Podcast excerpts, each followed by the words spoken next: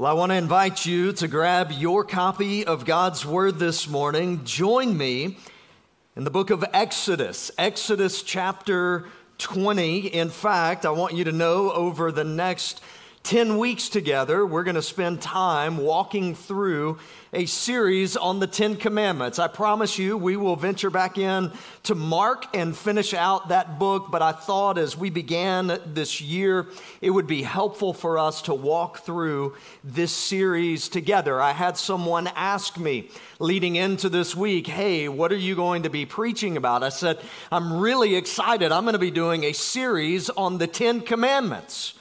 And their response was, Oh. and maybe this morning that's your response as you think about this series. Maybe for you, you kind of think about the Ten Commandments, maybe like the instructions that come with a piece of IKEA furniture. Sometimes they're helpful, sometimes they're not. Some of you just throw them away. You don't really care. You're going to give it a go. But I want you to know this morning, as we walk through this series, that for us, as we look at the Ten Commandments, my hope, my prayer is that you would fall in love with the truth of God's Word. That you would walk through this series one, being challenged and convicted by the truth of God's word, but two, that you would see God as more glorious and more amazing than you did when you started this series with me. And so this morning, as we prepare, we're going to each week read through Exodus chapter 20, verses 1 through 21, all of the commandments, and then we'll zoom back in each week on one commandment at a time. So let's look together. Exodus chapter 20, beginning in verse 1. This is God's word. And God spoke all these words, saying, I am the Lord your God, who brought you out of the land of Egypt, out of the house of slavery. You shall have no other gods before me. You shall not make for yourself a carved image or any likeness of anything that is in the heaven above, or that is in the earth beneath, or that is in the water under the earth. You shall not bow down to them or serve them. For I, the Lord your God, am a jealous God visiting the iniquity of the fathers on the children to the third and fourth generation of those who hate me, but showing steadfast love to thousands of those who love me and keep my commandments. You shall not take the name of the Lord your God in vain, for the Lord will not hold him guiltless who takes his name in vain. Remember the Sabbath day to keep it holy.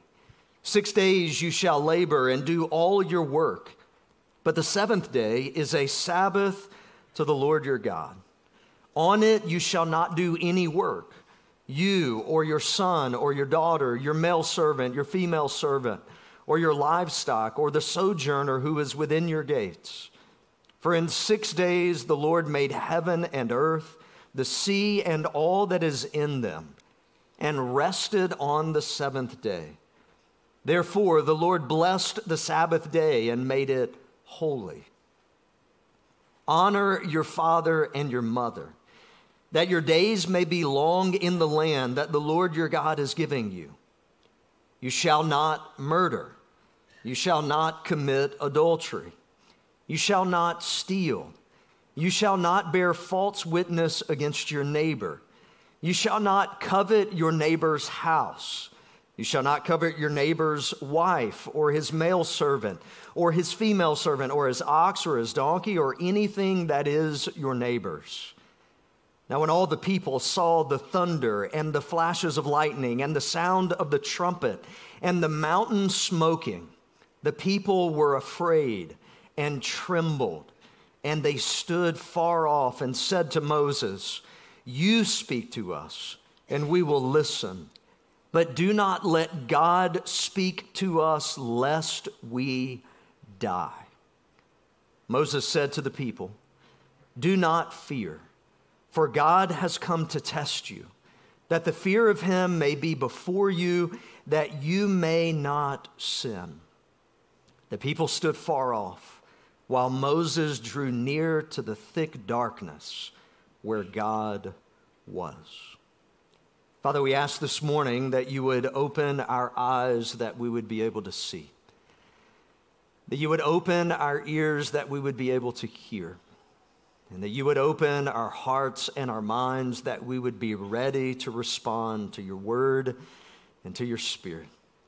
We ask all of this in Jesus' name, and everyone said, Amen. As you take notes this morning, you'll see there in your handout a place to write down a main idea that will be there each week. And I want you to know as well that the outline is going to be the same each week as well. In fact, as we walk through each of these commandments, we're going to look at them in their immediate context as the Lord gives them to his people. How do we best understand that now? Then we're going to look at it from a canonical context. That is, all of Scripture. What does it say about the truth of that commandment and how God's people are to respond to that? And then we're going to back up from that, zoom out even more, and ask the question for ourselves How do we best understand the truth of this commandment and how do we live it out? So, if you're taking notes, write down this main idea. It will guide us as we consider this first commandment in verse 3. It's this truth there is only one God who truly deserves our worship. He has revealed himself through his word, and he commands us to worship him alone. There is only one God who truly deserves our worship. And he has revealed himself to us through his word. His word is his unveiling of who he is. And he commands us, in light of who he is, we are to worship him and him alone.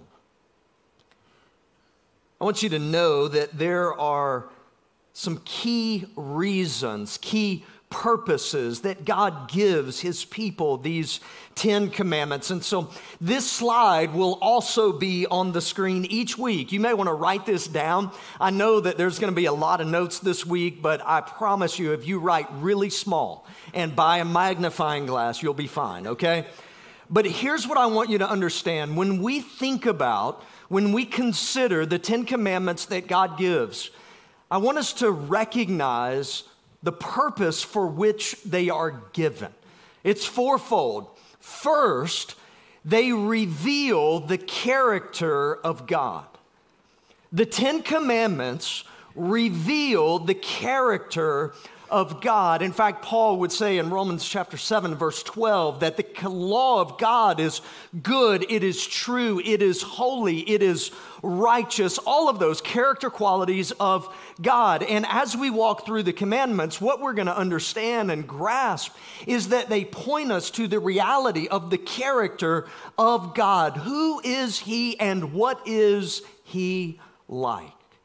How do we understand who He is and how we are to worship Him?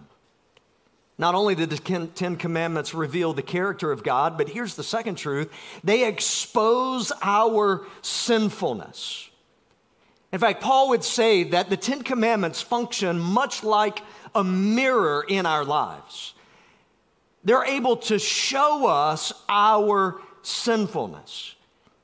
Because the Ten Commandments reveal the character of God, they reveal His standard. Here is what you are to do. Here is what you are to be. This is the standard of God that He lays out before us. And what it reminds us of is that we fall short of the standard that God has.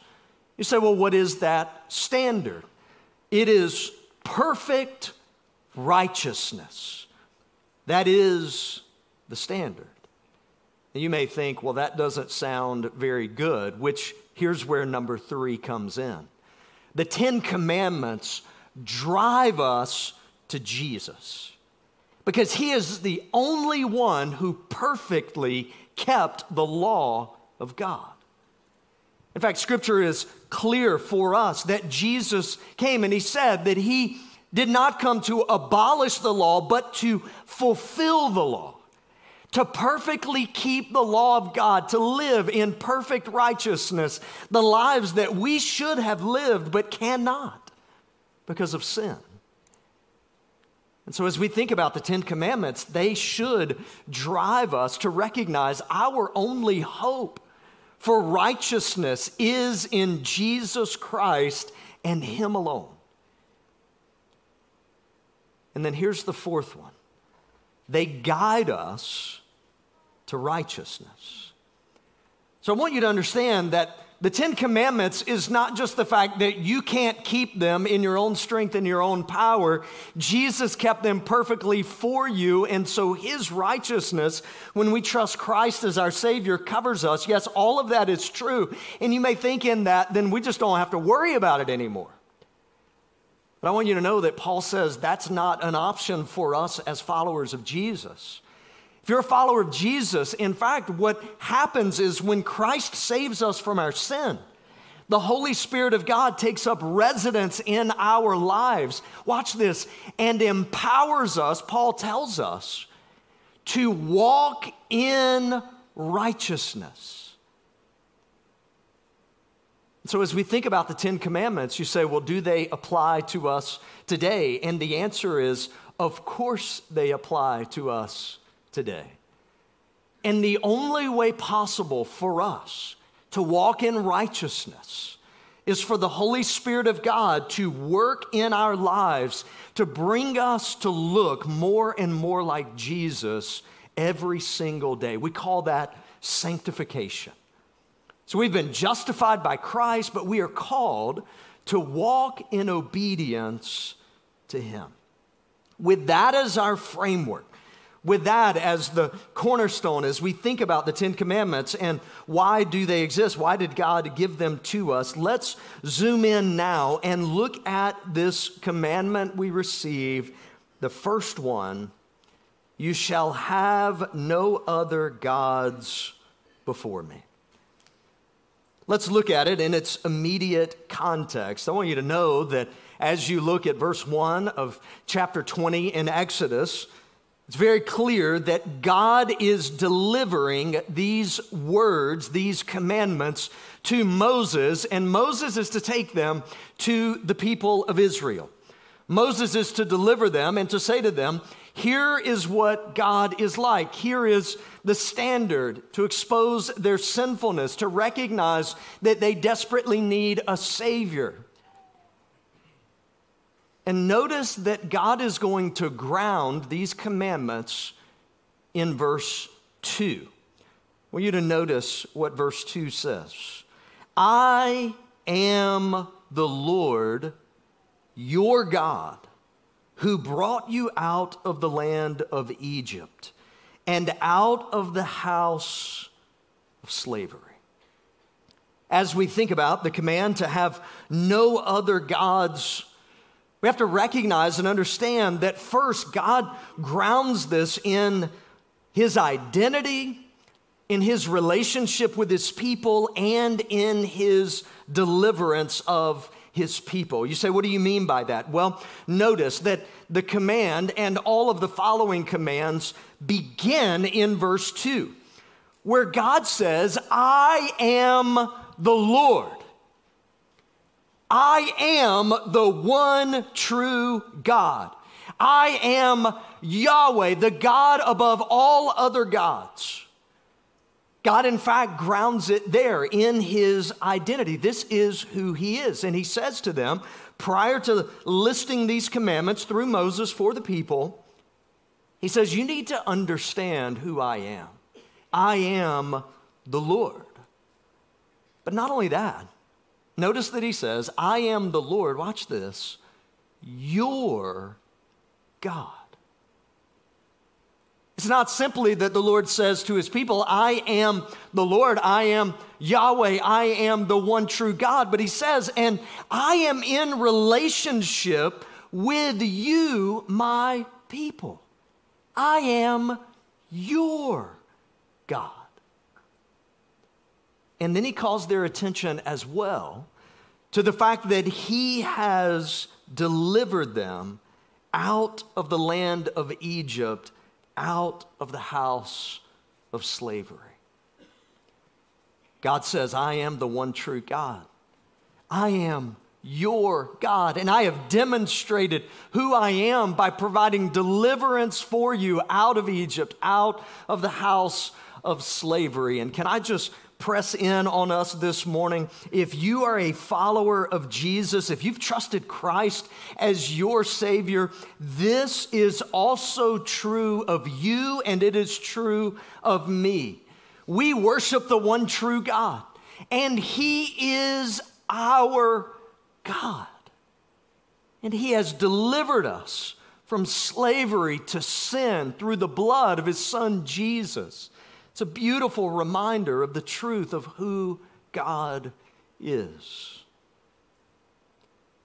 And then on the heels of that, the Lord says through Moses to his people, You shall have no other gods before me. Maybe your translation says, No other gods besides me.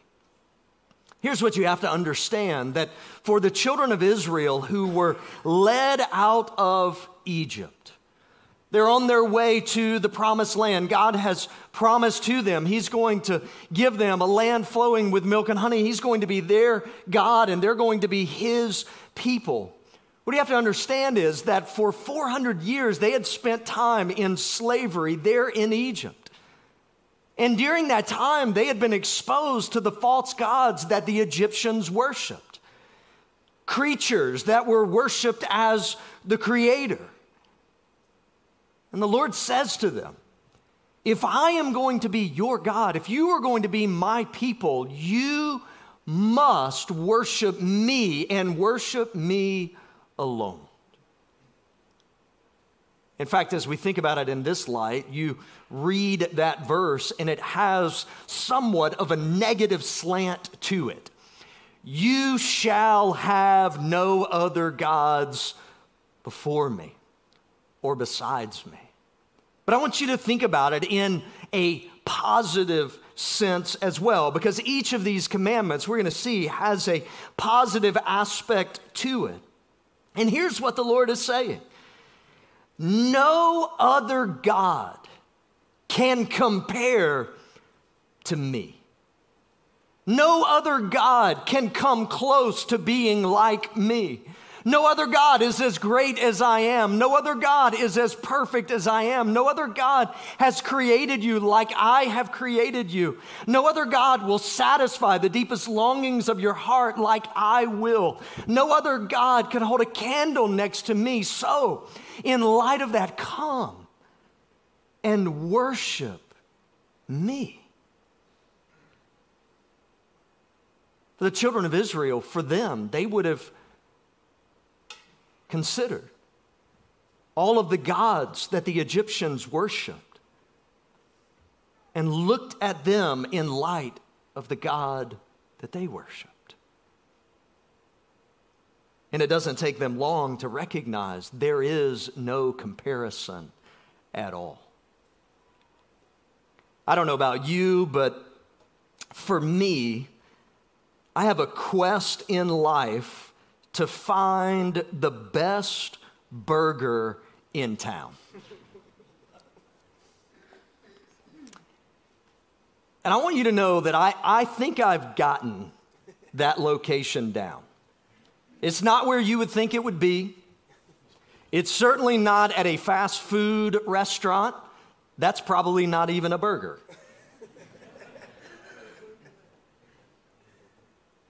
I think I've found the best burger in town. I'm going to share the secret with you so you can go, you can, you can live. There's a couple of people in here that I've eaten lunch with, and I've told them and said, listen, I, I'll, tell, I'll take you to the best burger in town the Philly cheesesteak place right by the outlet mall. Don't go there for Philly cheesesteak, it's awful. Don't do that. Don't do that. Go for the bacon cheeseburger that's straight from heaven. It is the best burger in town. In fact, there is not a burger that compares to it. And so when our staff goes to eat lunch on Tuesdays, you don't have to ask me if I want to go there. You don't have to ask. You know, if you say, let's go get a burger, I'm like, I'm in because it's the best burger that there is. And I want you to notice that in this command to God's people, the Lord is declaring to them, He is greater than any other God could ever try to be. None of them are real anyway. None of them can do anything anyway. So come and worship him. For the children of Israel, that is what they would have understood. As the Lord is delivering this command, you shall have no other gods before me. But I want us to zoom out just a little bit.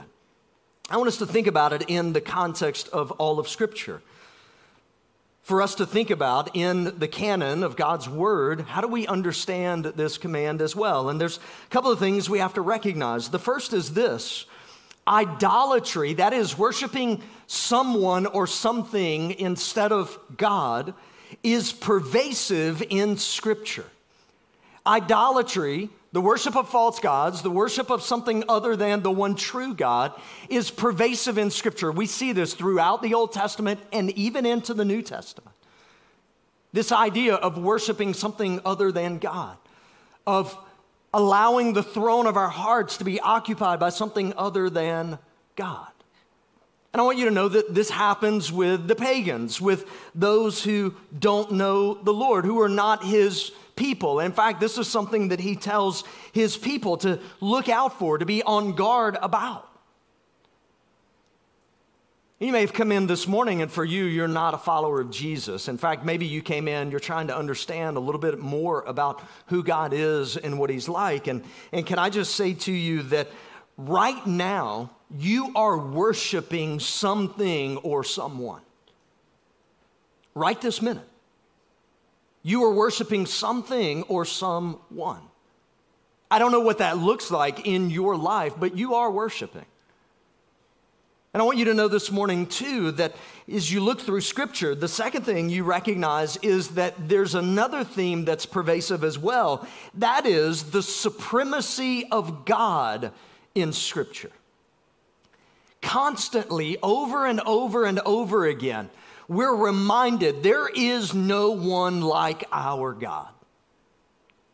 We're reminded over and over again that no one can hold a candle to the one true God. No one can even come close to who He is and to what He has done.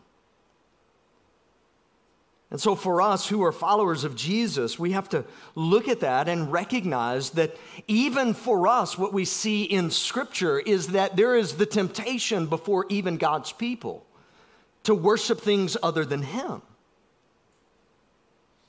And constantly throughout Scripture, the Lord is at work to remind us of how great and how majestic and how glorious He is. I want to encourage you to join me, turn in your copy of God's Word as we see this play out in Acts chapter 17. You'll see this up on the screen. I want to give you just a, a glimpse, not just from the Old Testament as we think about that, but also from the New Testament as well, as Paul is in the city of Athens. Notice what happens. It says, Paul, standing in the midst of the Areopagus, said, Men of Athens, I perceive that in every way you are very religious. For as I passed along and observed the objects of your worship, I found also an altar with this inscription to the unknown God. What therefore you worship as unknown, this I proclaim to you the God who made the world and everything in it, being Lord of heaven and earth, does not live in temples made by man, nor is he served by human hands as though he needed anything, since he himself gives to all mankind life and breath and everything. And he made from one man every nation of mankind to live on all the face of the earth, having determined allotted periods and the boundaries of their dwelling place, that they should seek God and perhaps feel their way toward him and find him. Yet he is actually not far from each one of us. For in him we live and move and have our being. Even as some of your own poets have said, for indeed we are his offspring. Being then God's offspring, we ought not to think that the divine being is like gold or silver or stone, an image formed by the art and imagination of man. The times of ignorance God overlooked, but now he commands all people everywhere to repent because he has fixed a day on which he will judge the world in righteousness by a man whom he has appointed. And of this, he has given assurance to all by raising him from the dead. In fact, I want you to know that Paul, as he is sharing the gospel of Jesus Christ, begins by pointing to this group of people in Athens. And he says to them, Listen, you are really super spiritual. In the Areopagus, there, there were gods that were set up to be worshiped, gods to be discussed, gods to be debated about. And he says, in the midst of that, you, you are a worshiping people. You are a spiritual people. And then he says, but it's kind of interesting, isn't it? You have this place created, and the inscription says to the unknown God. You see, they had all of the gods that they could think about, but in their minds, they were thinking, what if we missed one? What if we missed a God and we don't worship that God? What if he's the one that's like the real deal? And Paul says to them, let, let me tell you about this God that you are missing. Let me tell you about who he is. And notice that as he walks through, first he says, This God is the creator of everything that exists, including you. Not only did he create it all, he is also the sustainer of it all. He created it and he sustains it. And here's the interesting thing here's the, the fascinating thing he is never in need, as if you could serve him. Not only is he never in need, he reminds them as well that this God, this God that they put as the unknown God. This God is the judge of every single human being. But he is also the rescuer of mankind through his son, Jesus. Paul, in the midst of the Areopagus, looks at them and says, You guys are worshiping all of these gods.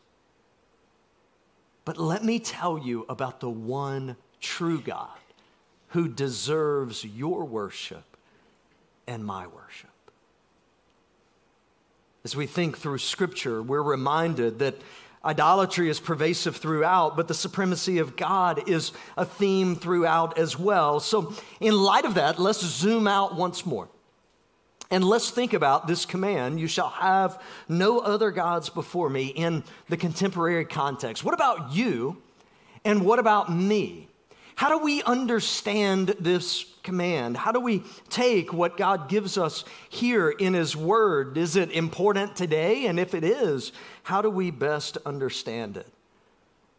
Well, here's what I want you to understand first we are wired to worship. Every single human being is wired to worship which means you and I are worshiping every single second of every single day. We are wired that way. God has created us to worship, and we are worshiping. The question is what or who are we worshiping? You know, it's interesting. We, the first house that we bought was in a city called Americus, Georgia. It was the, in the middle of a pecan grove. It's a pecan, it's not a pecan. Just go ahead and dispel that. It's a pecan grove. And one of the things I didn't recognize when we bought that house is that roaches love that location. And so one night I went into the kitchen, it was dark, I flipped on the light switch.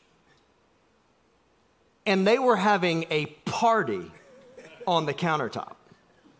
But as soon as the light came on, they scurried away. And I want you to know for us as followers of Jesus, when we talk about idolatry, what we are worshiping instead of the Lord, as soon as we say that, it's quick for us to scurry somewhere else and not think about it. To go, oh no, I, am worshiping the Lord. But let me ask you these are some helpful questions for us this morning to diagnose potential idols that may be present in our lives. And let me say this at the beginning they may be good things. We talk about family, we talk about finance, we talk about security, we talk about a lot of things that may be good things. The problem is when those good things become God things in our lives. When we put them on the throne of our hearts and we truly worship them instead of worshiping the Lord. So let's look at these questions together. Number one, what am I most passionate about? What do I talk about the most? What is on my mind the most? When someone starts to, to talk about this, it gets me so excited, jazzed up. I'm, I just can't wait to talk about it. Is it politics? Your kids? Grandparents? Is it grandkids? Is it your job? What are you most passionate about? And then the follow up to that what are you most afraid of losing? That thing very well could be God in your life.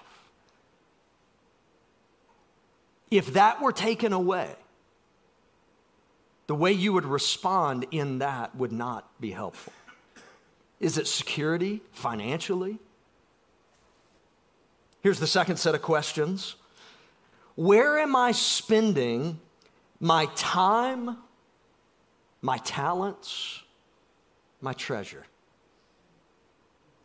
You see, the truth is, where we spend our time, where we spend our talents, the gifts God's given us, where we spend our treasure, the funds that God has entrusted to us, where we spend that is a very good indicator of what's most important in our lives. Here's the third set of questions Where do I run for comfort or security? Where do I run for praise or validation? Where do you run for comfort? When everything crashes around you, where do you go for comfort? Where do you go for security in those moments? Or when you're not feeling great about yourself, where do you go for praise? Where do you go for validation? Again, a window into the thing or person that may be God in your life. And here's the fourth what makes me uncontrollably angry, anxious, depressed, or discouraged? What is it that if this happens, I fly off the handle in anger? Someone says something negatively about me, I fly off the handle, and, and it's pride that is, you are God of your life. How dare someone say that about you?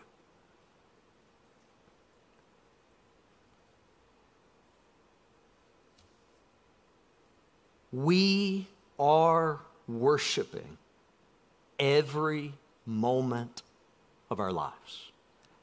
as a follower of Jesus, I want you to know that you are worshiping every moment of your lives. The question, what or who are you worshiping?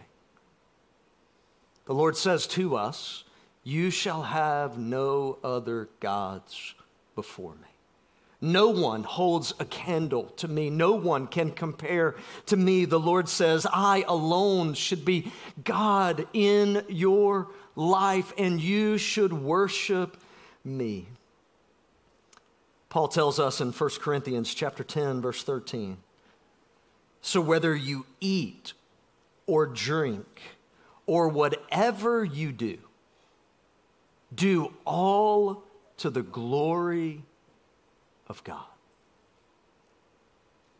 Believer, the opportunity before us every single second of every single day, regardless of what we are doing, is to worship the Lord and Him alone. It's not easy, but we are empowered by the Holy Spirit of God who dwells within us to do what God has called us to do. I want to ask you to bow your heads with me this morning. As our worship team comes back up, as we sing to close out our service this morning, maybe for you today, you're not yet a follower of Jesus. You are worshiping, but it is not the one true God who sent his son Jesus to rescue you from sin. And this morning, the opportunity is before you to recognize that he alone is deserving of your worship. To respond by faith right now, trusting Jesus as your Savior. Maybe you're already a follower of Jesus this morning. But the truth is, if you're honest, as you think through those questions that we looked at, there is something or someone that is taking up residence on the throne of your heart, that's grabbing your affections, your attention. You are worshiping that thing or that person. And this is a moment right now for you, an opportunity to respond in repentance today. To simply cry out to the Lord and say, God, I am sorry for worshiping something that cannot even compare to you. To receive that forgiveness this morning and to commit once again to worship the Lord. God, help me worship you and you alone. You are the only one who deserves my worship. Maybe that's the response for you this morning. Father, we thank you for your word. Would you pierce our hearts today with the truth? It's in Jesus' name we pray. Amen. Would you join us? Stand, sing. Our altar is open this morning. If you need to spend some time in prayer before the Lord, maybe in confession, this is your opportunity to do that.